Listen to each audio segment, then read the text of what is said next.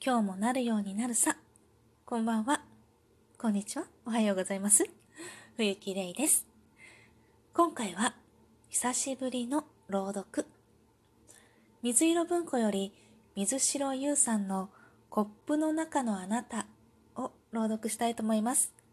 よろしければ最後までお付き合いください。コップの中のあなた、水白優。コップで水を飲もうとしてふと考えた。この中にあなたはいるだろうかと。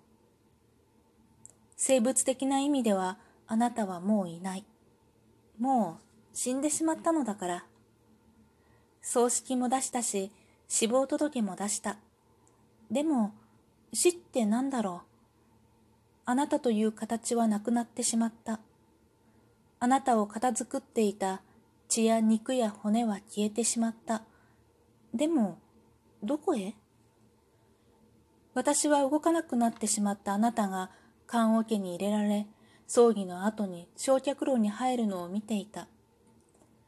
あなたはその中で焼かれ、煙と水蒸気になって煙突から立ち上り、後にはわずかばかりの灰と骨が残っていた。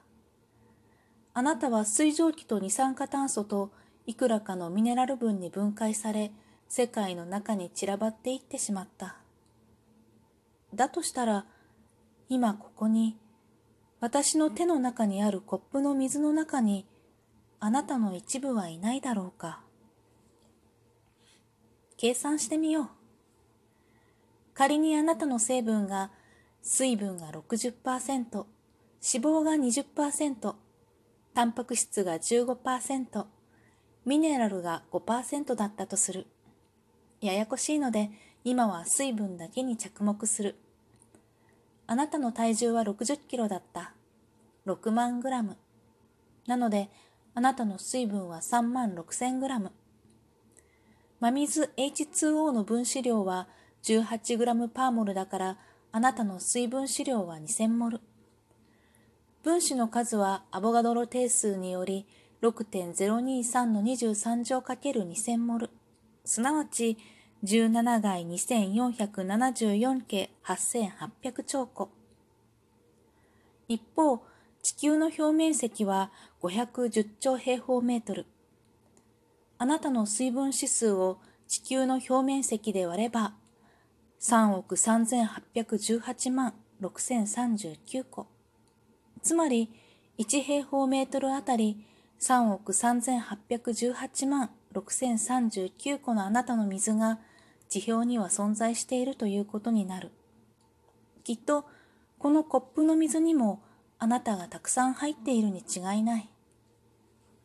私のこの体だって数ヶ月で分子は全部入れ替わっている。形を保っているように見えて、実は流れる川のように動いている。私のように見えるものは、実は岸辺。流れる水を通すだけの形。私は絶えず動いている。鳥がやってきて、さえずり、愛を交わし、巣を作り、ヒナを育ててまた去っていく。そんな樹木のようなもの。樹木も何十年、何百年とそこに立っているように見えて、ずっと同じものは何もない。私の中にあなたがいて、あなたの中にも私がいる。世界の中に私もあなたもいて、つながっていて、すべてとつながっていて、豊かに流れている。そんなことを思いながら、私は幸せな気持ちでコップ一杯の水を、あなたを飲んだ。おしまい。コップの中のあなたでした。素敵な死の考え方だなって思いますね。なんだろう。人は全ては循環していって、失うものは何もなくて、とどまるものも何もないということなんですよね。